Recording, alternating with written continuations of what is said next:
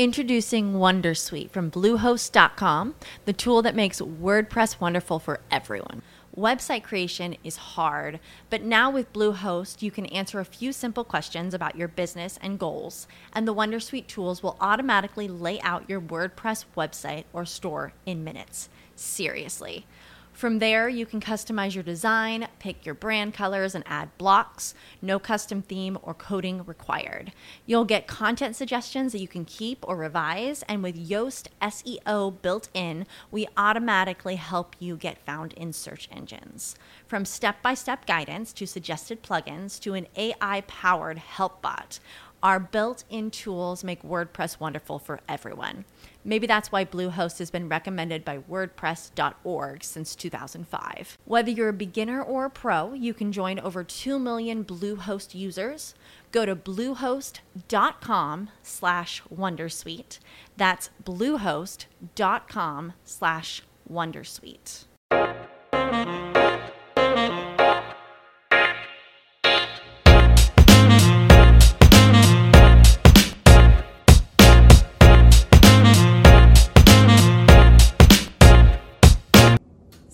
Everyone to Some Dates Today. I am your host, Paula Aldina, and with me is. Mac Aldina. Mm. I'm also your host. Oh, yeah, yeah. with us today is our co host, Mac Aldina. Um, so, let's get started. It's been a while since we did an actual podcast versus we've done a couple of lives um, the past three weeks. And those have been fun. So if you all haven't checked that out, definitely go ahead and do Are we that. putting those on YouTube? Yeah, they're on YouTube. Oh, Yeah. Okay. So go ahead and check those out. And before we go anywhere, because I don't think we do a great job at this, please subscribe, Like, like, share, and comment. Please, we implore you. Um, especially if you like the content. If you don't, do um, it anyway. Do it anyways, or share, share with your friends. share share with your friends who may. Um, but yeah, so so here we are. I'm excited about this um, episode that we're going to do. It's close to the end of the year. We're still in quarantine timeout, um, and and of course, as a result of everyone being home, our TV consumption, entertainment consumption in general, but I think mostly streaming. Um, movies, shows have gone up radically, exponentially. So um, we thought it would be fun today to bring to you all three of the best shows or TV, uh, well, shows slash movies. Three of the best, because I I don't think we have.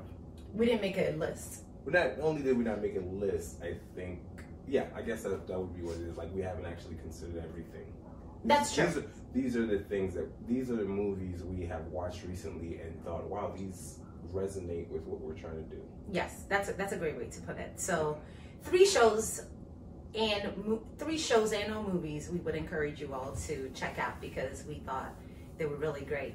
Um, so yeah, I'm excited to dive into this. What I love about movies, um, at least in shows more recently, um, is the opportunity to get a different perspective on life, see how other people see the world, which you don't always get in your day to day.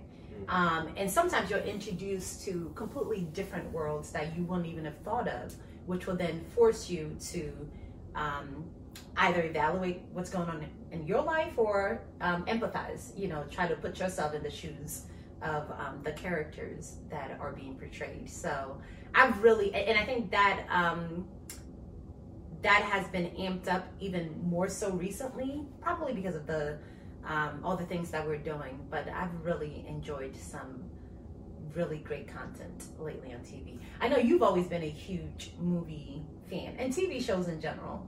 Um, so what do you like about them? About TV shows and movies. About shows, movies?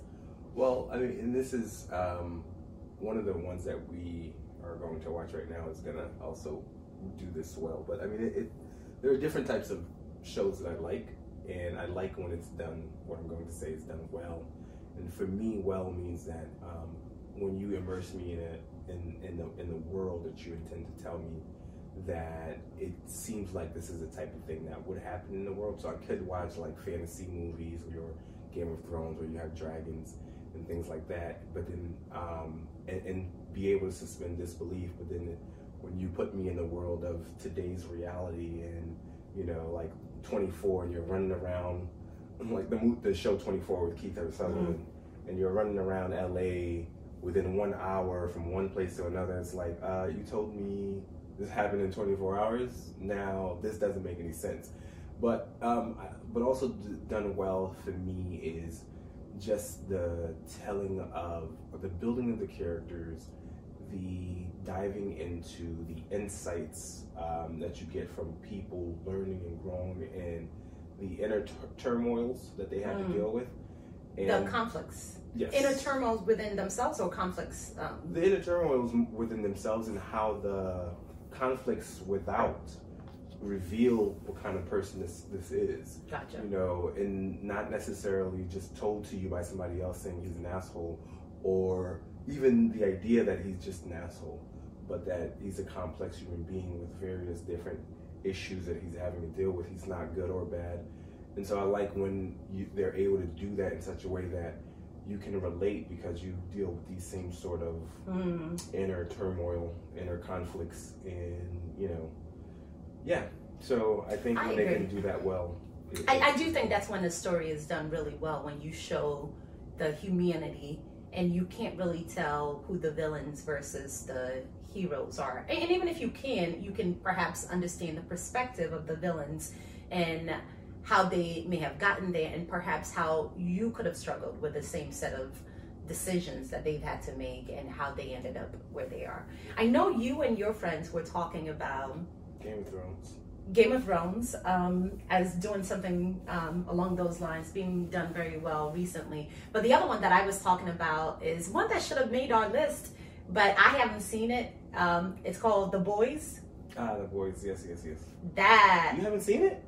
I haven't seen it. Oh, I thought. Oh, yeah, that's right. You were the one that hadn't seen. It. Yeah, so we a, a group of our friends, like uh, another couple friends of ours, we went out and had um, a bonfire yeah. during COVID times and you know chilled and hung out and we were discussing um, the boys. And yes, this is what I mean. Because the boys, I think, really does a good job of not really having a good sense for who's right, who's wrong, who are the heroes, who are the villains, what's well, motivating it. I haven't seen it, right? And I'm speaking about it. Okay. so what what he was, what uh, one of our friends was saying is that uh, he started off by saying that he thought it was uh, gratuitous violence, um, mm-hmm. you know, especially with respect to the people who are supposed to be good. Like they just shoot somebody in the middle of the road, and um, he couldn't understand why that was necessary. And the response from you know the two of us and myself was that it, it's not necessarily that what they're saying is that the world is not cut and dry. It's not black and white. Like these people, yes, they have to do some bad things. It's not necessarily like you know we're going to be categorically good. Like if I if, if killing is wrong, we're not gonna kill. But it's like it's the lesser of two evils. It's it's grades, and so it's like because I feel like this cause is noble, there are different things that I'm willing to do to get to the end, and that's the truth. Like I, a lot of us, like um, in life, are choosing the things that we will accept, right? Like as bad, like um, and then certain things we won't. Like, for example, one of the easy ones I used to say when we were growing up, we used to steal cable. And my dad used to come up and be like, uh, you know, like like just stealing cable. Mm-hmm. But then he's coming up to me and telling me I cannot go to the store and steal. Mm-hmm. You know, it's like you ch- pick and choose the things that you feel are, um, I guess, the the the, the boundaries that mm-hmm. you set for yourself. You you can say, okay, I can do this, but I won't do that and then the other person you're going to be over there condemning them and what they choose. And it's kind of like that. Your ends justify your own means. Mm-hmm. and so there isn't and that's what i guess you were speaking to like there isn't necessarily a good and evil if you i mean a good guy and a bad guy if you really take a that perspective. Um, but i guess from what they were saying it's um, from what the movie guys are saying not only is that the truth but what we're going to consider good guys is what overall I guess us in this audience, um, Western um, you know, Civilization. civilization believed to be the ultimate, you know, um, good. Mm. Anyways, So you would recommend that? The boys. I I think it's like you know, for me, I never really like um, putting my stamp on stuff because I feel like you know different people like different things, and if I go and I um, hype it up, then you might be, come in with expectations, and then and then it's gonna not meet the expectations. And so I say, try it if you want. You may or may not like it. That's Mhm. how I, wanna, I liked it. Is how I'm going to. Yeah. Interesting. yeah. All right. Well, before we jump into our list of three that we've both seen, um, one that I will also say that I watched recently, I know you probably haven't, is Before 30. It's on Netflix. It's a Nigerian miniseries. Hmm. Um, Wow, when did you watch that? You talking about? I don't. You don't talk about. I be watching things without you. When did that happen?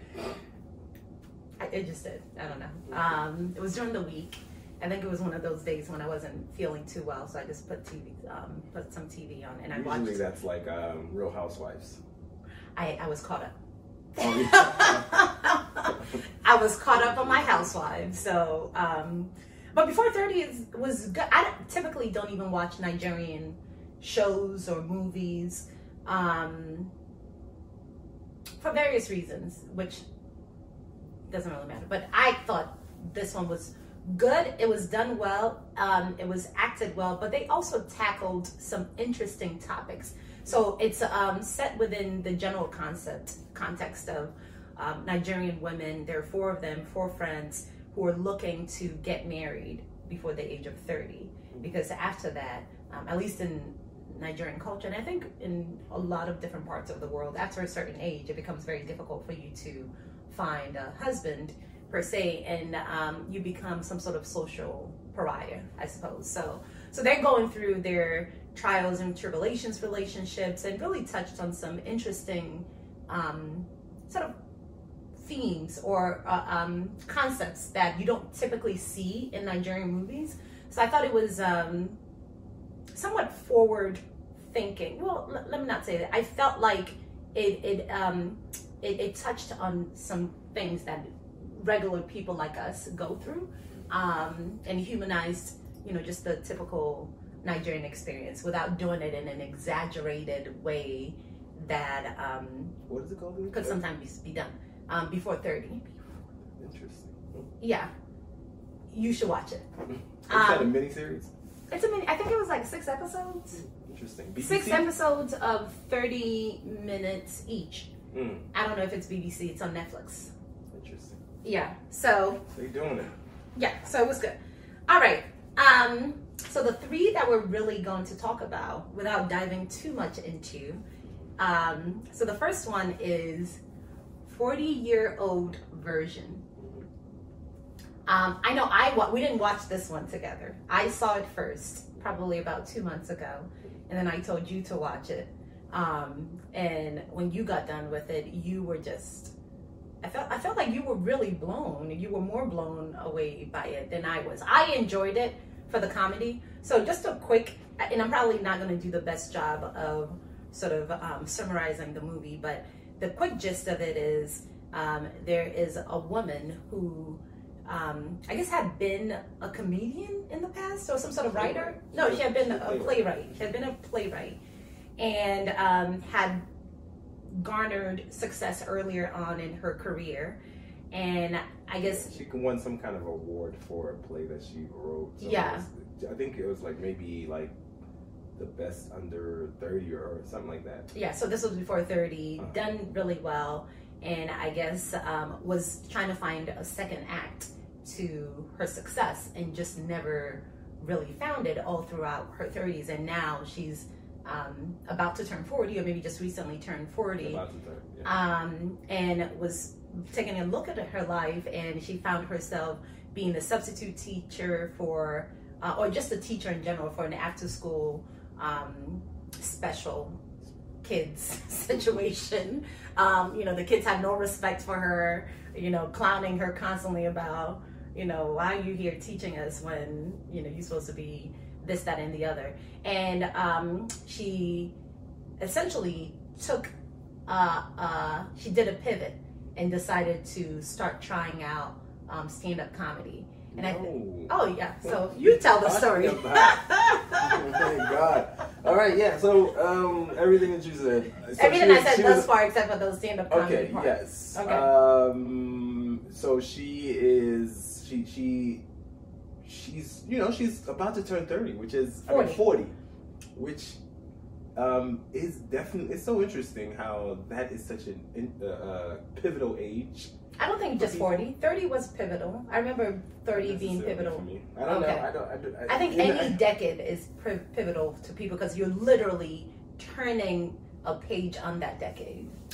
I mean, I don't. Yes, to a certain degree, but I think forty, for example, for specifically, I think people start to question their life choices. They start to question what happens the next.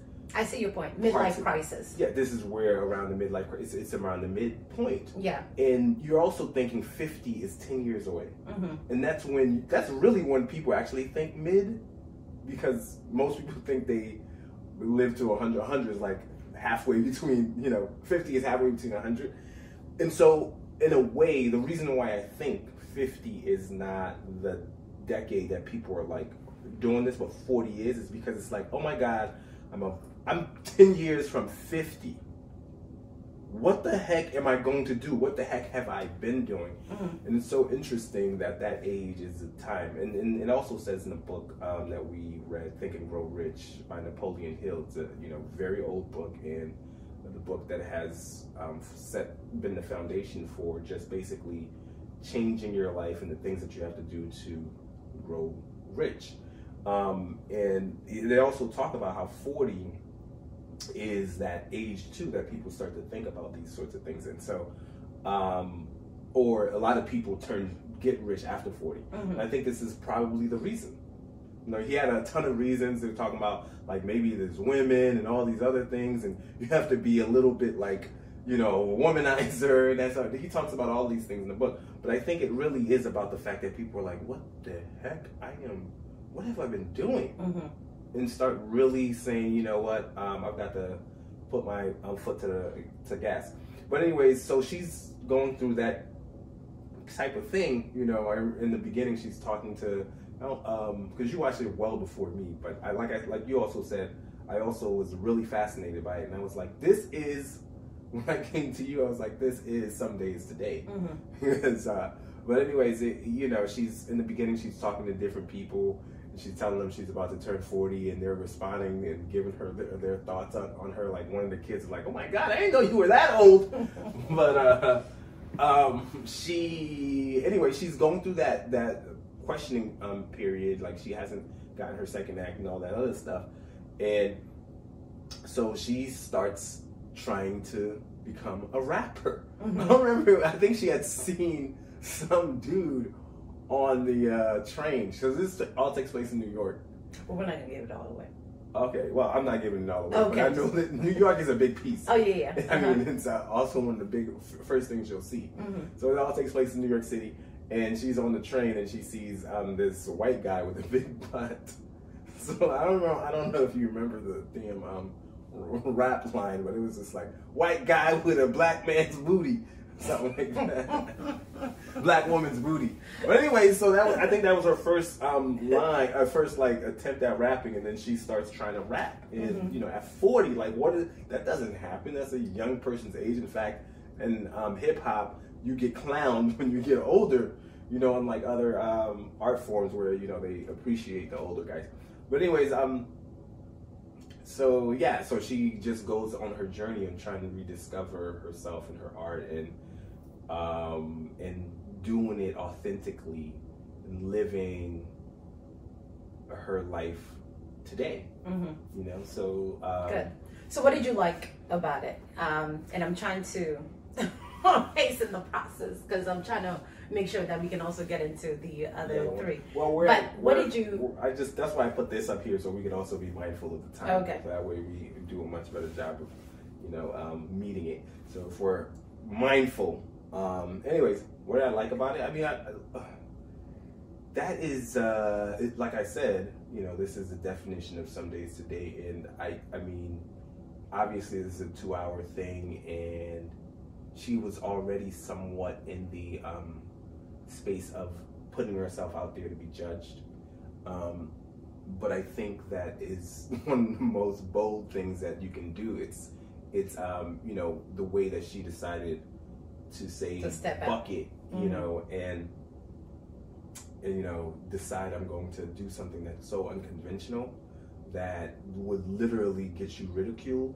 Mhm. Like really, this forty year old woman was over here trying to rap. What are you doing? There was Um, one. There was a, a showcase she had where her students came. Mhm. I think that was her first showcase. Her students came to watch her, and she froze on stage.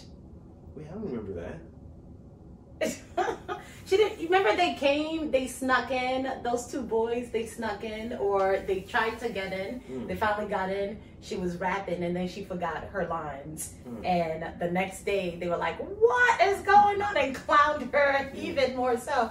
Uh, but it just speaks to, just like you said, like literally putting yourself out there to do something that is not only not only is it not within your comfort zone, but you're maybe not even skilled at it yet. Um, but still doing it anyways and being exposed to ridicule and all of that. And as we know, as with all things, you get better over time, you get more comfortable with it the more you stick to it. Um, but ultimately, it's about deciding that where you were, um, you know, living a life of comfort is no longer acceptable, especially when you have so much more that you want to give. Mhm. Um, so it was about taking the leap to recreate a new version of yourself, which is why it's called the 40 year old version. Mhm. You know, that was the old version. Mhm. This is the new version of, of me, and I'm going to do it on my own terms. Yeah. Um, and there are some other like so the acronym I think it was uh your old version Y O V. There was some other live your own. There was your your own. I don't know. There were some other acron uh, words that she used for that acronym um, Mhm. that I thought was also very interesting too. That Mhm. I need to go back and watch and, and read. But um, it's it's really also about living authentically because part of what she was also doing was trying to create a, a a play that she thought was going to, you know, that that other people, like um, the white folks, the people who had the check, was wanted to have seen and like this is what I think of about, um, you know, uh, the Bronx. I think it was the Bronx that she was living in and she wanted to say no this is not what i this is not my experience i want to live authentically this thing is trash and you know so it was just also about her putting herself out there and i think Through by creating authentic art. So not necessarily putting art out there that doesn't reflect her perspective just for the sake of making money. yes um, but doing something that you're inspired by um, that is also um, authentic to your experience. yeah and yeah and truly truly um, saying here's who i am and this is the thing i think about artists that um, makes them i was saying this yesterday when i was watching something else that we were watching what was it that i was watching oh um, we were watching the show uh, the um, uh, movie uh, not movie uh, um, the music video for uh, Tadow. I can't forget. Um, Masego, I think is their, is their name. But um, Tada, you know, Tada, we was watching it when. Oh it was yeah, just- yeah, yeah, yeah, yeah, yeah, yeah, yeah, yeah, yeah, yeah. And it, I mean, I don't. It feels like they were capturing it for the first time, but there's no way. Mhm. Like the way the camera movements were, and to me, it was like, I mean, did they like cut and rehearse and redo? Because it just Mm. felt like it was just Yeah, him in the moment, like just really Yeah. fully enjoying it.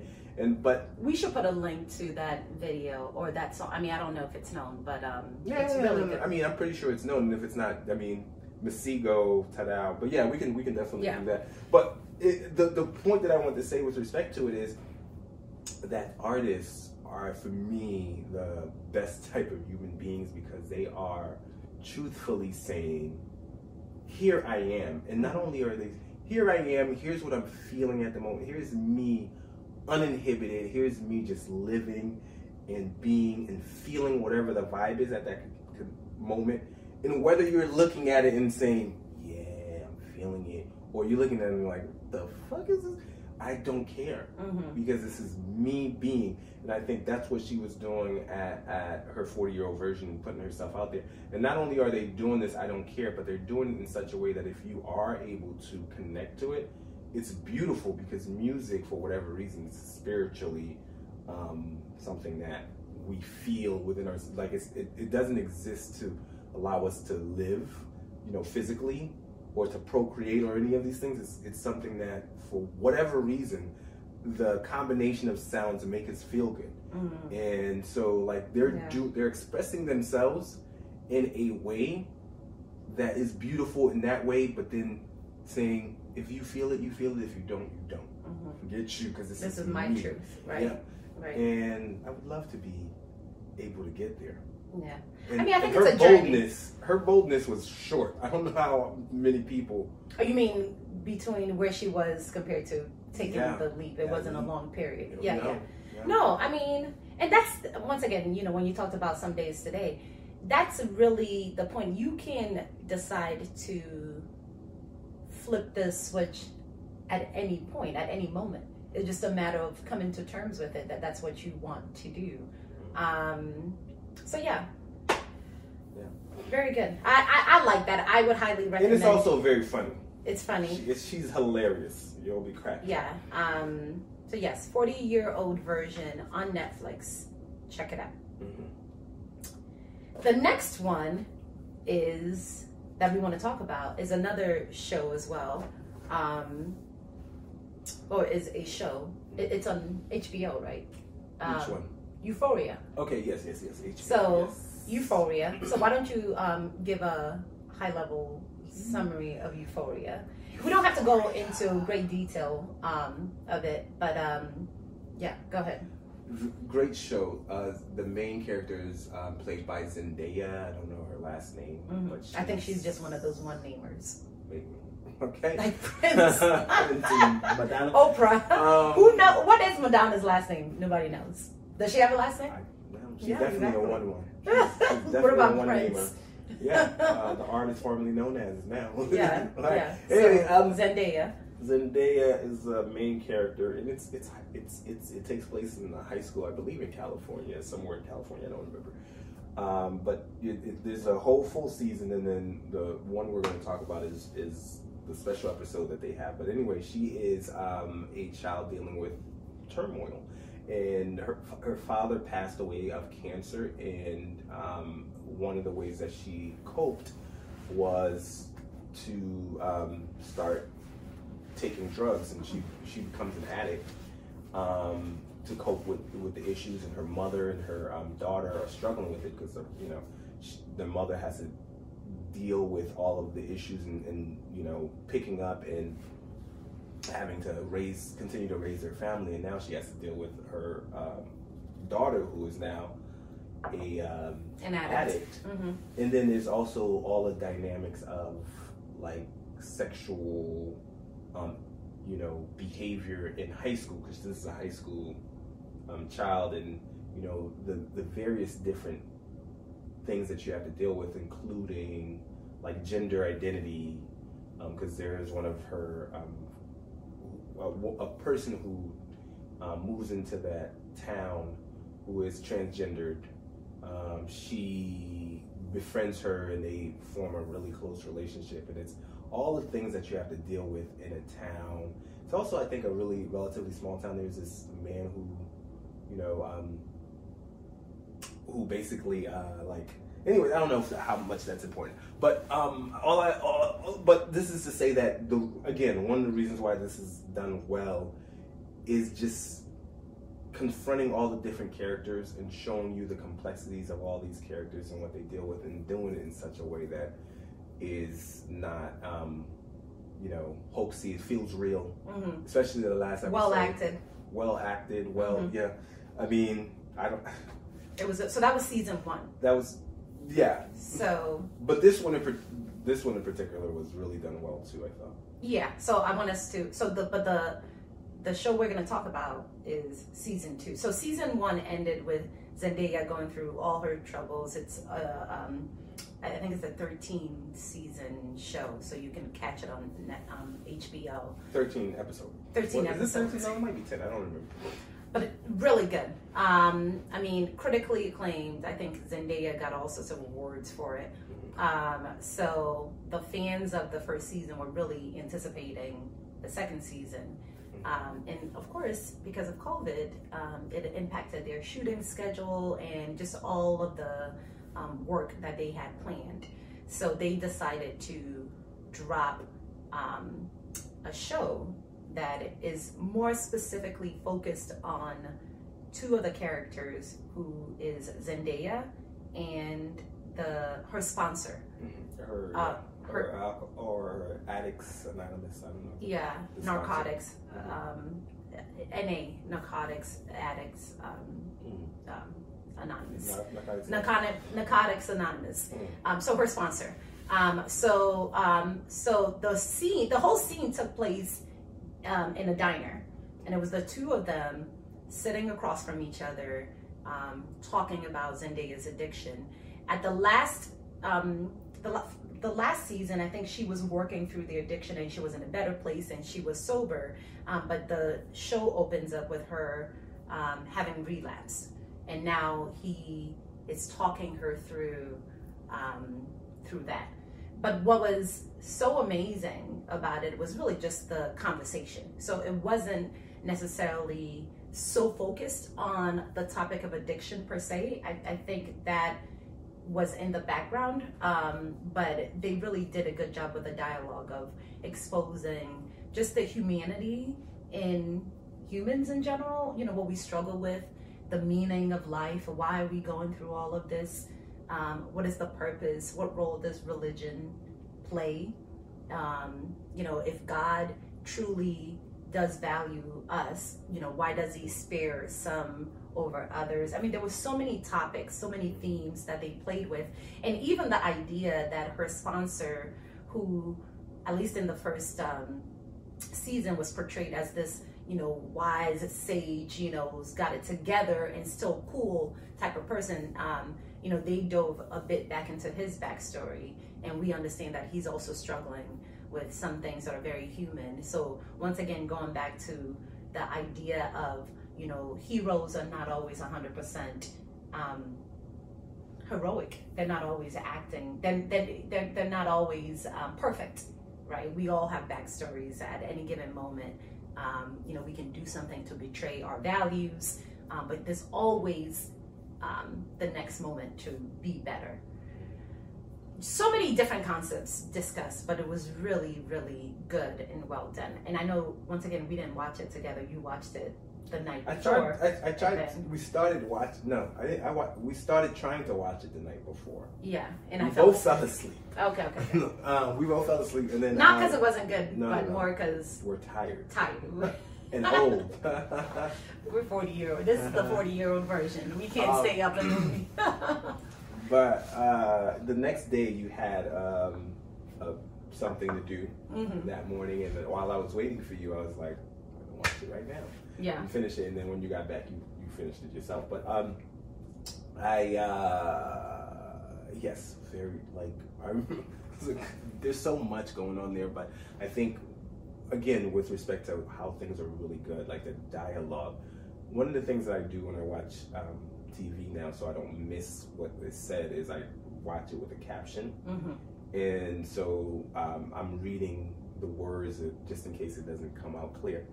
But one of the things that I was doing because it was just so hitting me, and a lot of times when it's done well, you don't realize why you don't evaluate all the different ways. But it was like, oh my God, this is being done so well. And so when I was reading it, because you know, people when they act, there's lines on paper. hmm This is not us having this conversation right now. But I was reading it, and I was as I was reading it, I was paying attention to not only the pauses and the searching for what I, I'm going to say next, as if it's not on paper, hmm and the movement. Like I'm sitting here doing this, and it's like you know, like you have to. Like I've tried acting before when some class, some class that I took somewhere in, In high school? in middle school, no, in college. Oh, wow. I didn't know that. Sometime, yeah, you know, they throw stuff. You got to throw one of these here. you got to put this on your. If you want to, you know, if you want to Graduate. graduate, you got to throw Uh-huh. it. So acting, I think, was one of them that I did, and the shit is like, because you could be sitting here like, yeah, um, yes, and when you were going to, yeah, Yeah. and you don't realize that in reality, in life, people are constantly moving. Yeah, yeah. You know, that's how it looks real, and you know, you are pausing and you're searching for words.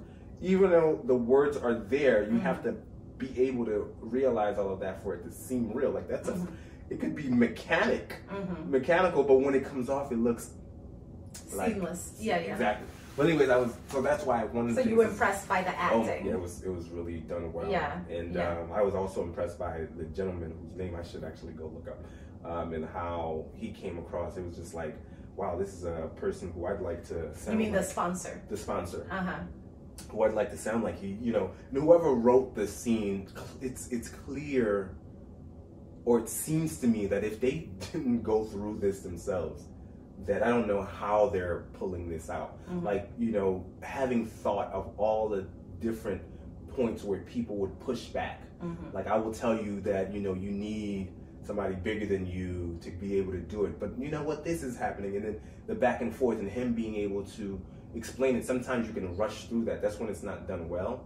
You're going to rush through giving the answer, but it's like, no, in this particular instance, it would be a back and forth. Let's take you through that entire journey and um, and I thought it was done well. The answers were done very well.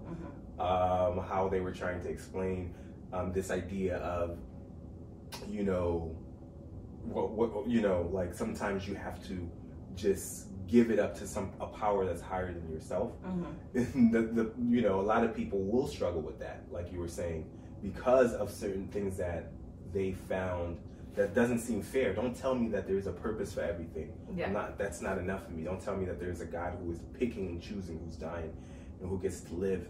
And what does all of that mean? And um, anyways, it's You know what I love about the response they had for that um, was by saying you've got to believe in poetry, mhm. and I just thought that no. see, you gotta say more than just poetry. I think poetry would come off to those who are listening as just you know people speaking words. right, right, right. And, and, I'm gonna try to explain it, but I, I'll probably mess it up. But but essentially, what he's saying is, um, you know, who knows why things happen? You know, what we know is there's a greater power, um, energy that is beyond us that um, you know that you can essentially surrender to when things become too much. And when you start asking well why this? Why that? And how can i trust in something? You can just trust in the fact that you know i get up every day. And just the poetry of you know none of this makes sense but we do it anyways. We get up every day and we're committed to pushing through it. That in and of itself is art. Um, because sometimes you know art like you said um, you know using the word gratuitous earlier it's something that doesn't necessarily serve a known purpose especially when you think about music. Um, you know you get up every day you listen to music Dancing. and you dance you know universally people enjoy dancing moving their bodies. People enjoy music but we don't really know exactly what function or purpose it serves. So we call it art. Um, and it's the same as poetry in general but I think- the beauty in the, of, the environment. Like, yeah. Why do we need to see the beauty? It's yeah like, capturing paintings and all of that and you know it taps into something but you know that essentially is the nature of what we like we are in a dance with this this life.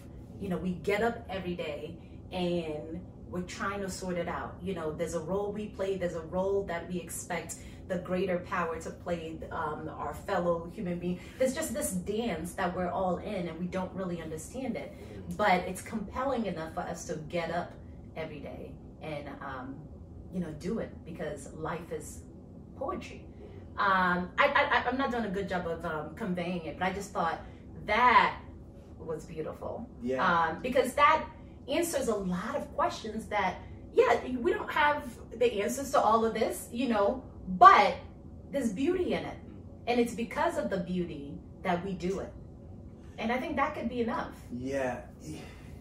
I'm gonna try to see if I can um, explain it too. But I, before I do that, I want to say that I think the reason why it's important that people put that piece of in it, like the idea of finding something greater than yourself, is Mhm. because um, he said it's because of other things. You know, people will fail you. Will even fail yourself. But I Mhm. think what it is is you have to. If you don't have a purpose, if you don't have something greater, it's very hard for you to keep going in the face of of, of, of what can seem to you like just hardships Mm-hmm.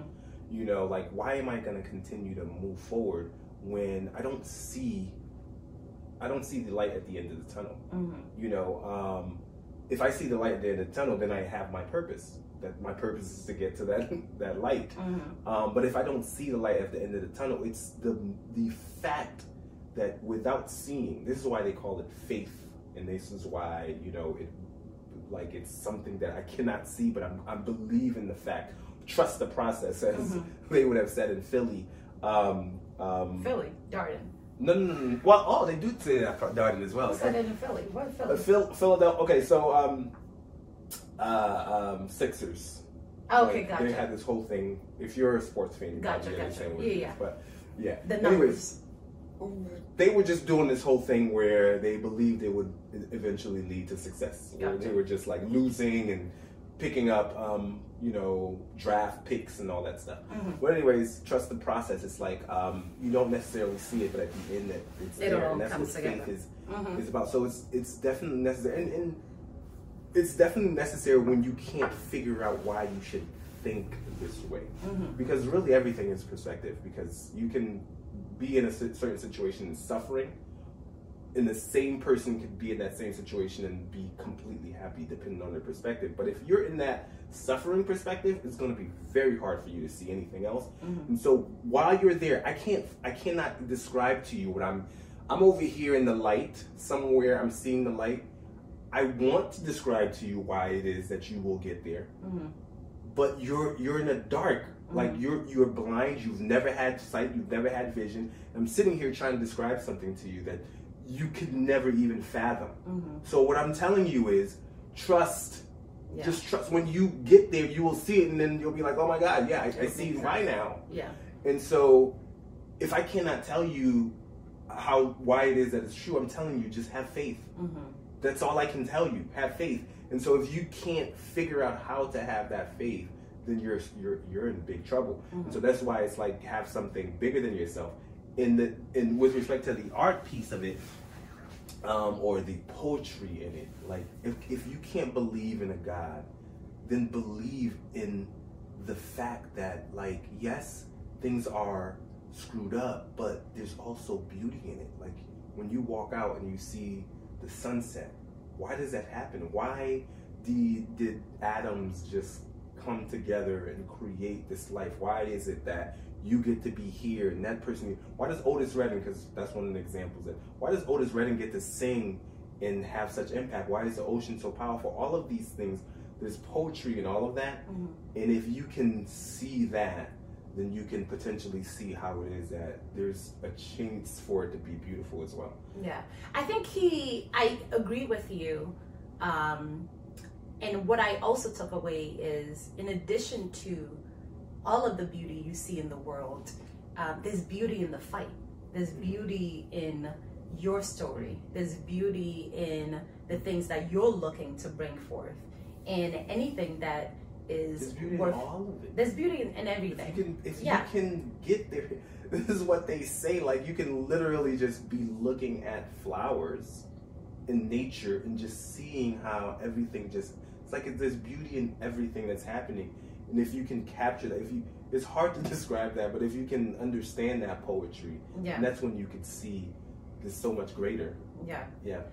there's so many themes and concepts um, played with during that episode. I mean, it was really jam packed with a lot of um, fascinating concepts that speaks to um, the plight of human beings. You know what we all experience in general. Um, so there's not enough time to go through everything, but. Um, another one that I quickly wanted to talk about is the one around, um, um, you know, when you've done something terrible. Mm, that's the one That's I wanted to hit about. Um, because that is important. Yes. Do you want to No, you it? Okay. I, I'll, I, if, I, So a you, lot if of you us- want me to do it, I can do it. But So essentially, um, Rue, who is the main character, um, at one point exposes that, um, you know, she is this terrible human being and so terrible, she's addicted to heroin. Um, the guy asks her, Do you want to be clean? And she says, Even after doing all the shitty things that I've done, you know, putting my parents through this, my sister, I'm, I'm a terrible person.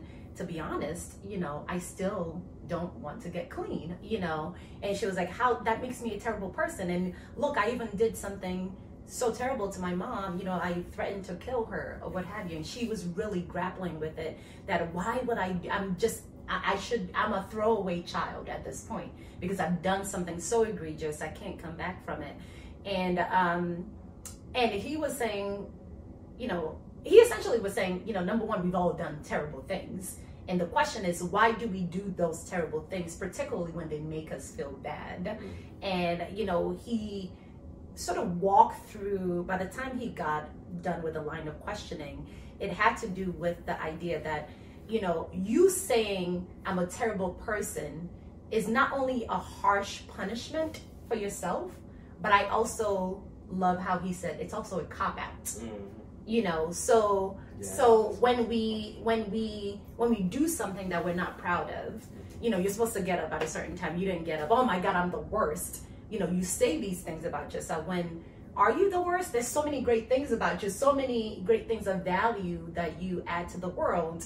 Um, but ultimately also when you say you're the worst you're basically releasing yourself from the obligation to be better. Yes. because once you've decided this is who I am, so why try anyways? Then, you know, you've essentially settled into um, a lesser version of yourself, which is beautiful and fascinating. And not only do we do it to ourselves, he says, you know, but that's the reason why this world has just kind of gone the way it has because it's so easy for us to throw people away and label them as, you know, the worst, you know, not um, possible of redemption that people end up not trying anymore um, because we don't create that space. So it's about being, um, you know, giving yourself grace, which, you know, we've talked about, um, but also others grace because, you know, a lot of times you end up doing things that you're not proud of, but that in and of itself does not make up um, the totality of who you are.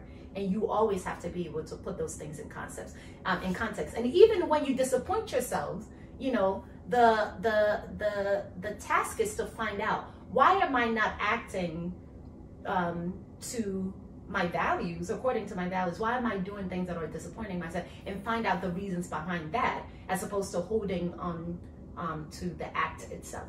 Yeah. I mean, it's a very, I mean, just practical um, concept that can be applied to all of us, um, but that we don't always think about. Yeah. Hmm And that's exactly it. Like it could, it, like the, the the episode is about an addict, but really it's about just life and what we deal with. This is this just happens to be one the problem that she's dealing with, hmm and that's a thing that's been really big with me lately, specifically after I know you had um, talked about this before. I think probably because you read that book, but you know since I'm rereading the book, um, The Subtle Art of Not Giving a Fuck. Um, you know, he talks about problems and, you know, basically you can't not have problems. And so, you know, life is about problems and Mhm. solving problems is really what makes you happy. You don't really understand this, but like a lot of people who think that they are happy, um, in the whatever life that they're living, some people are happy. They're like, this is good for me. The problems that I'm dealing with, hmm you know, while I'm here, I'm okay with. Like if the problem is boredom or whatever the case may be, then I've I'm dealing with. This is how I solve that problem. hmm And so, but there are other people who, in their minds, in reality, they want something else, but they're afraid to be dealing with these other sets of problems, the different types of problems. In any case, you know, without delving too much into the problem thing, I think it, it's very important that you understand that there's no like Rue in this episode talks about how drugs is the only thing that keeps her from killing herself, as if once you're dead, you're guaranteed that there's no problem on the other side. hmm Like we're calling these things problems, but really they're just things having to do with the fact that life is life. You know, if you there's a potential that you leave this earth and get reincarnated into another life where you're dealing problems or you become another um, being or whatever. I mean, this thing is maybe um, dealing with quote unquote problems Mm-hmm. um, based on the way that it has to inter- its particles has to interact with other particles or whatever the case may be. But we're calling it problems, but it's just the nature of living, and the, your perspective is what makes you think it's a problem. Mm-hmm. any case, um, uh, yeah, I think what we do, like you were saying, without repeating or a little repeating, is just that we cop out by saying, well, since I've already done this, it must necessarily mean that I'm bad. It's harsh because bad is ridiculous considering everybody does bad things. Mm-hmm. And it's also a cop out because it says now I don't have to go through that effort that it takes of solving this problem that I have, Mm-hmm. of being better. And so um, that's just life. And when we realize that, that's when you forgive yourself Mm-hmm. and say to yourself, okay, it's fine. I'm a human being. It's fine that I can do that. Now I'm going to go and figure out how to be better and not beat yourself up over it, but being okay with the process of improvement. So yeah, very good show. Check it out. Um, I can't wait for the next. Um, I think what they're planning on doing with this season is diving deeply into each of the characters, so we have a better sense of their backstories. Um, and I think um, the next attempt is to dive into, I can't remember. the girl, the transgender gender girl's Yeah, story. That'd be interesting. Um, all right, so we're done with Euphoria, and then the next one, the last one is a movie we watched on Prime, Amazon Prime last night. Um, it's called The Sound of Metal. I'll have you explain it because I don't always do a good job. um, it's called The Sound of Metal. Okay, The Sound of Metal um, is about a musician couple. They live in an RV. They obviously tour different places. It's very heavy metal. I guess that's also the play on the word. And I say play, and you'll find out why I say play on. It's heavy metal. They're like, you know, not definitely not my um, genre of music. She's screaming in the beginning. She's out there screaming, and he's just like beating on the drums Mm-hmm. and um, he finds out that he is losing his hearing Mm-hmm. and you know he has to basically he, he's he's trying to you know get up the money so he can do some kind of operation that's potentially going to get his hearing back. But in the meantime he's also an addict. And so he's he's um, trying not to relapse. And he needs to go to a AA meeting where or Narcotics Anonymous I guess meeting where um, you know they do this for people who can't hear. Like you, you can be in your circle and you're not able to hear. So it's it's, it's a combination of being um, for AA but also for um, the deaf Mm-hmm. and so they have to learn how to sign and all this other stuff and his struggle with that Mm-hmm. and you know his girlfriend um, you know has to continue to go on and try to make money while he tr- tries to deal with his um, you know ad- addiction and without giving too much away it's Mhm. everything that happens as this unforeseen circumstance in his life happens and what happens to their relationship his relationship with himself and and how he deals with this change Yeah. Without giving too much away, Yeah. um, because I, it's such a good movie, and I think it, it may be difficult to talk fully about it without giving too much away. But I also don't want to um, spoil it for others. So I, I don't know. For those who haven't seen it and who want to see it, maybe we can do like a blooper. What do they call those things? Um, a blooper. You know, when you're about to give something away. So oh spoiler alert Spoiler alert. Okay, we'll have to But- think about what the spoiler would be. yeah, yeah. But essentially, it's exactly what you said. So, how I would put it in my own words is because I was watching it, and when we think about having the the bottom pulled out from you unexpectedly at any given point i think that's most of our that's most people's um, nightmares right life is good today you're having a great time you have your your girlfriend with you you're living the life you're doing the work you want to do you're healthy everything is great one moment the next moment something happens that could completely change it. And people are going through this every day. People get into accidents, people are getting diagnosis of cancer. Um, you know, people are losing their husbands or wives unexpectedly, children. Un- There's just so much happening that, and that can't happen because we live in a world that's very much outside of our control. But what we want to do as human beings is we want to control um, because that is what it's that predictability that makes it easier for us to go about our days um, and know what we need to bring um, you know what what sort of wherewithal we need to bring to our daily activities um, but yeah but what was so fascinating is one moment he's perfectly fine next moment deaf. and as a result of him going deaf his whole life gets taken away from him um, the music that he loves to do, the RV that he's um, living in with his girlfriend that he loves so dearly, his sobriety that he's hung on to for so long, his independence of just being someone who can move around. And you see someone who is living a complete in control life one moment and the next moment completely out of control everything taken away from you the love of your life has left you and and how do you deal with that so it was so funny when you know the first you know the first i guess days weeks that he arrived at this place just how angry he was. Like he really was just trying to fight it with his every being and just got so angry um, which is understandable. And i think that's the reaction that a lot of us have especially when you get um, you know news that just seem to be unfair. You know your child is killed unexpectedly how can you not be angry by that you know? So but i think what was so fascinating about this particular story is number one it shows that things can completely go awry at the drop of a dime you know without you expecting it. Number two how you deal with it is now up to you. Um, because the people that you typically will lean on sometimes may not be there for you as a source of support.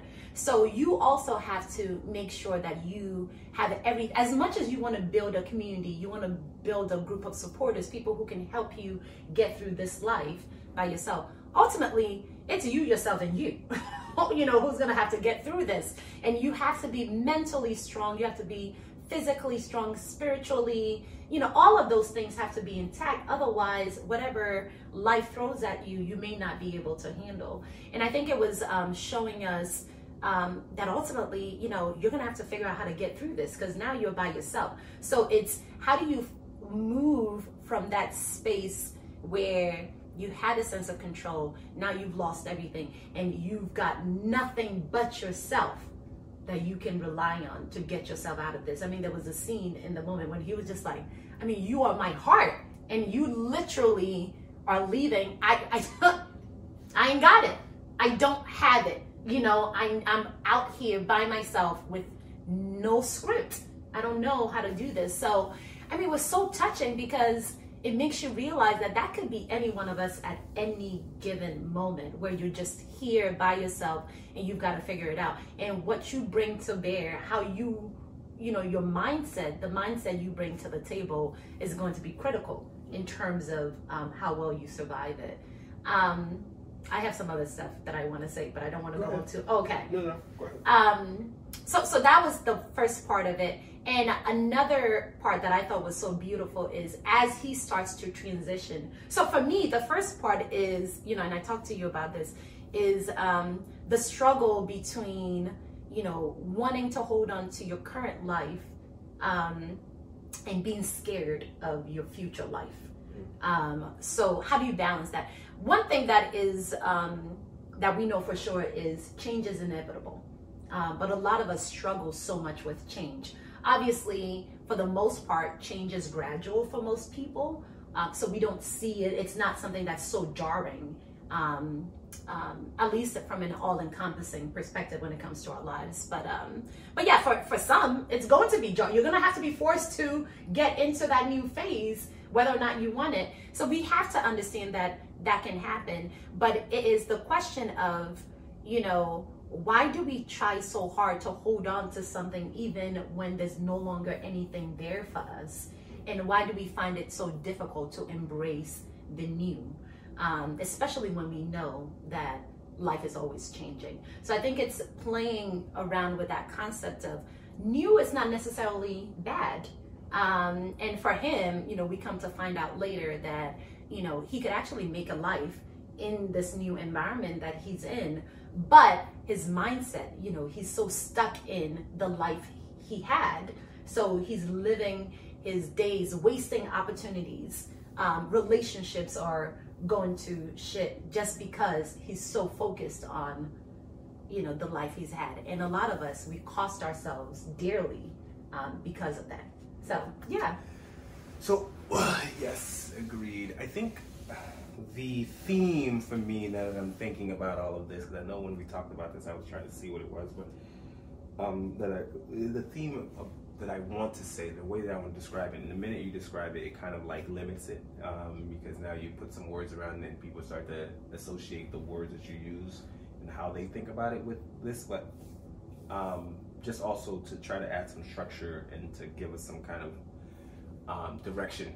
I think for me, at the very least, it's like acceptance of not just reality, but like acceptance of reality, acceptance of the idea of problems, quote unquote, but that's why I want to say acceptance of reality because that is reality, the acceptance of life um, in everything. Like, for example, with the first one, 40 um, year old version, it's accepting the um, problems, the issues, the whatevers that comes with wanting to be your authentic self. Mm-hmm.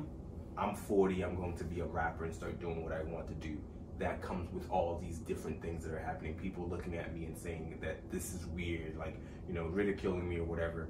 Losing the potential um, backing of people who are who want us to act in a certain way, and so accepting that and saying, okay, I'm, I'm okay with that. That's the life I'm going to live.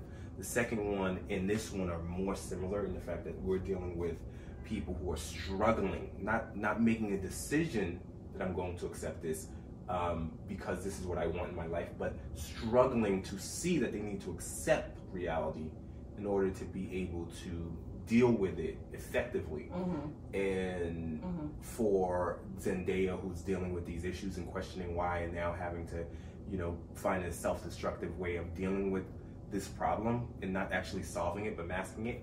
And then with this gentleman who's just got hit with something, and instead of saying, accepting this is reality and saying, okay, now how do I deal with it? How do I solve that problem? How do I embrace this new life? Because, uh, and then being able to have that perspective once you've accepted it, to then be able to see the poetry that we talked about, the uh-huh. beauty and everything. Because then, then when you are able to, that's when you've forgiven yourself. You know, that's when you are now able to live happily because you're seeing the beauty and you're like, okay, I'm, I'm not only am I now uh, accepting that I have to do this, I'm accepting it and being happy in the process. And that's why you could be happy in any situation because, you know, whatever situation you're in, there are problems. You can be happy in it if your perspective is a certain way. If you find yourself in a different situation, you could be like, all right, I'm accepting it. I'm going to accept that these are the problems, and I can be happy in seeing the beauty in this, and then be able to live and go forward. And it's that that is so difficult for us to do and accept. Um, you know that that uh, I think is required for you to not be miserable. Yeah, yeah. I think acceptance is definitely key. Um, I think another concept for me is that change does not have to be seen as bad. Should not always. I mean, there's some changes that because we're so attached to this physical world um, that we resist, that we don't want. But ultimately, life changes. Things change all the time. Life is constantly purging. Things die and grow and bloom in different seasons, but it remains beautiful nonetheless. So I think it's our attachment to the th- our experiences, the current manifestation of the lives that we have, that makes it so difficult for us to embrace change. And that's actually what limits us so greatly. because once yes being deaf is um, probably not ideal particularly if you are someone who have had hearing i mean there are people who are born deaf who don't necessarily see it as a handicap you know because that's just how they live their life and you know they can find beauty in you know either the silence which whatever like they, they, your, your soul can thrive in whatever environment because the, your soul is not a it's not necessarily tied to your physical body. You know there are different ways that it can find ways to um, have joy you know which ultimately is what we're looking for. But i think because we're so attached to the physical and the the moments that we have we interpret those things as you know what's worth hanging on to as you know what gives us the joy and the peace when it actually your soul can find peace probably in almost any environment if you allow it to. So i think um, it's the idea that change is bad and you know if anything is different from what i'm doing right now then i'm going to reject it all the way as opposed to you know having a curiosity about change. And, and i think you know if you're curious about what's to come it opens you up um, to the possible. I mean, yes, you've had hearing all this time. Now I get to experience the world as a deaf person. You know, th- that could be seen as an opportunity. You've lived, you get the opportunity to live two different lifestyles, two different lives completely. You know what it feels like to have hearing, and now you can understand how to navigate the world without. So I think it's being curious about change and the possibilities that are um, in those opportunities that makes it easier for us to handle um, to handle change. But I just thought it was so amazing because it does it did a really good job of speaking to the inevitability um, of life, which is that ultimately we don't have control over our, any anything can happen at any given point. And you just have to surrender to that inevitability. Has nothing to do with if you're good, bad, otherwise, or whatever. Life can happen um, and then at that point, are you, um, do you have what it takes to shift into whatever comes next? And if not, I think this is the time to really start kind of bolstering yourself up in those areas to make sure that I, I can, I mean, who would have thought 2020? 2020 is the perfect um, year that we all need to realize it could all change at any given moment. Um, and you have to be ready. You have to be resourced enough. Um, and as individuals, it's your psyche, your mindset that's really going to power you through. So if you have the right mindset, you can definitely take on whatever is to come, but you have to work on your mindset. Um, and then lastly, for me, it's really just um, appreciating the um, possibilities within change, um, being able to recognize the beauty, the poetry, in this new version of your reality so that you can fully enjoy it and live it to the best as well. Yeah. Mm-hmm. The last thing I want to say on this is um, human nature. A lot of times I need to have things explained to me, and I think also um, people probably also need to have things explained to them so they can, as opposed to just saying, okay, well, I know what the path is. Um, you know, like somebody has told me what the path is. A lot of times you want to understand why you're here first, regardless of what the path is. And I think part of the reason you want to explain it is the same reason why Rue is questioning this whole idea of God and whatever the case may be. It's like, why is it that it's true? And the reason you want to have that done is because you don't want to question whether or not that this path is, is the way to go. Mm-hmm. Because a lot, like if you're questioning whether this path is the way to go, it's the same thing with not having faith, right? It's like, uh, am I going to continue going here if I don't know that this is the place that I should be going. That's why a lot of times we need to have these things explained. I start off this way because I think part of what because I want to try to explain why people are you know um, afraid of change or afraid of putting themselves out there and being ridiculed and whatever the case may be. And I think it's because you know like the way that we have evolved, the programming that we have, the mechanisms and the tools that we have for protecting ourselves are very blunt tools. Mm-hmm. They're not precise enough to be like, okay, this is this type of fear, this is this type of uh, fear, this is that type of fear. It's all it does is it it's it's fear. It's one of the things like just like pain, like you can have pain and it tells you you got to do something about it, but it's just pain. It doesn't tell you this is a certain type of pain. And so when you and that's why it's so difficult to see the nuances and things is all you're feeling and, and especially if you're not analyzing enough, going down deeper and deeper and trying to understand exactly what's causing it, all you are doing is your body is giving you the tool that it has anxiety, fear, pain. And all you know is, oh my God, there's fear, pain, and I don't know what the heck to do with it. And that's one of the things that it, it does to try to protect you. You know, change, like you said, could be problematic because you need routine because you know that this works every time. You mess around and go do something else you might end up falling off a cliff. You might mm-hmm. end up dealing with some kind of predator that kills you.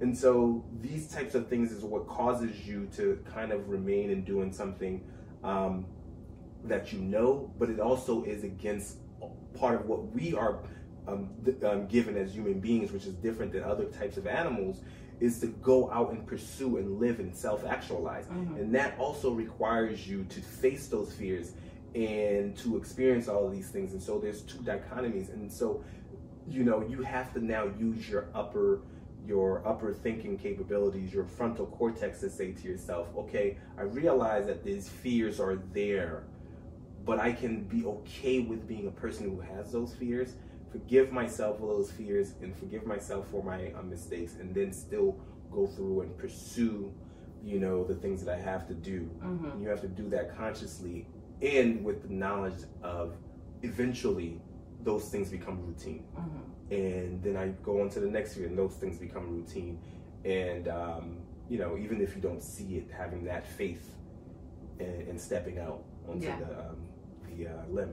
Yeah, yeah, yeah. No, well said, well said, well summarized. Um, I think these have been really good shows. You know, when we think about what we need to bring to bear for 2021 you know, I'm looking to close out 2020, um, sort of just um, prepping myself and making sure that I'm right mentally um, and I'm well positioned to take advantage of whatever is to come in 2021. Um, and I think these are just great reminders of the things that you need to do. So, um, great movies, great shows. So, you guys definitely check them out. Um, of course, we're getting ready to wrap up 2020, so look out for our next episode when we do the next um, when we do the best of 2020. So we'll, um, you know, we did something similar last year, so we'll go through um, various moments in 2020, 2020 and um, talk about them. So definitely stay tuned for that. Um, but thanks for joining. Hope you've enjoyed this episode. like we always say, please be sure to subscribe. That's very important. Um, like, share, and comment. Um, so yeah, let's close it out. Um, thank you for joining us another episode of Sundays where